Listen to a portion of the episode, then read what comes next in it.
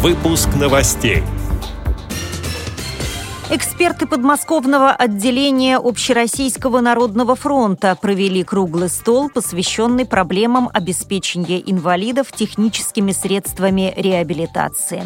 На столичных светофорах установят 60 звуковых модулей для незрячих и слабовидящих людей. В Санкт-Петербурге прошел туристический слет инвалидов по зрению. Далее об этом подробнее в студии Наталья Гамаюнова. Здравствуйте! Эксперты подмосковного отделения Общероссийского народного фронта провели круглый стол, посвященный проблемам обеспечения инвалидов техническими средствами реабилитации. В ходе заседания организация раскритиковала Фонд социального страхования РФ. Цитирую слова сопредседателя штаба ОНФ Московской области Александра Лысенко. Многочисленные жалобы и неопровержимые факты свидетельствуют о недостатках в работе ФСС на этом сложнейшем направлении. Серьезные нарекания вызывает и система отбора поставщиков товаров для нужд инвалидов, что зачастую предопределяет и ненадлежащее качество поставляемой продукции. Существуют проблемы во взаимоотношениях филиалов фонда с инвалидами. Конец цитаты. Как сообщает агентство «Интерфакс», заместитель председателя Фонда социального страхования России Алексей Кошелев признал озвученные недостатки и пообещал жестко реагировать на некомпетентное поведение и невнимательное отношение к инвалидам сотрудников ФСС на местах. В конце совещания Александр Лысенко предложил усилить оценку качества поставляемых ТСР с помощью общественных организаций инвалидов и закрепить этот подход законодательно. На столичных светофорах установят 60 звуковых модулей для незрячих и слабовидящих людей.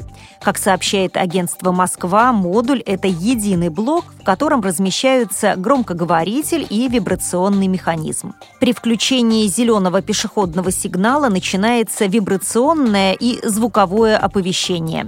За 7 секунд до смены пешеходного сигнала светофора с зеленого на красный будет изменяться мелодия звучания – при этом одной из опций станет возможность регулирования минимального и максимального уровня громкости в зависимости от ширины дороги и времени суток.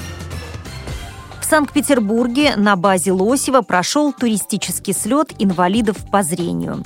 В нем приняли участие 40 человек в возрасте от 18 до 40 лет – в течение трех дней ребята участвовали в мини-тренингах, играли в командообразующие игры, а также учились разбивать палатку, разжигать костер, ориентироваться на местности и определять стороны света. С подробностями член молодежного совета Санкт-Петербургской региональной организации ВОЗ Эльвира Кабышева. Турслет длился три дня. Первый день это у нас был квест на протяжении всего дня и вечером викторина. На второй день а, у нас был сплав по реке Вокса на лодках. И третий день у нас был рафтинг все было э, вообще прекрасно. Мы даже были удивлены, что ребята очень смелые. То есть, когда у нас первый раз был такой пробный, ну, хотели, что посмотрели, что это такое. Ну, все такие на второй раз, давайте еще экстремальнее, еще экстремальнее.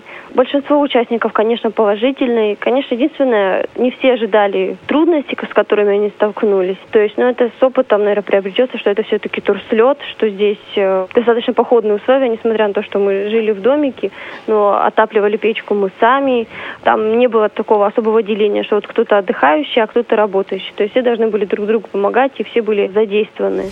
С этими и другими новостями вы можете познакомиться на сайте Радио ВОЗ. Мы будем рады рассказать о событиях в вашем регионе. Пишите нам по адресу новости собака ру. Всего доброго и до встречи!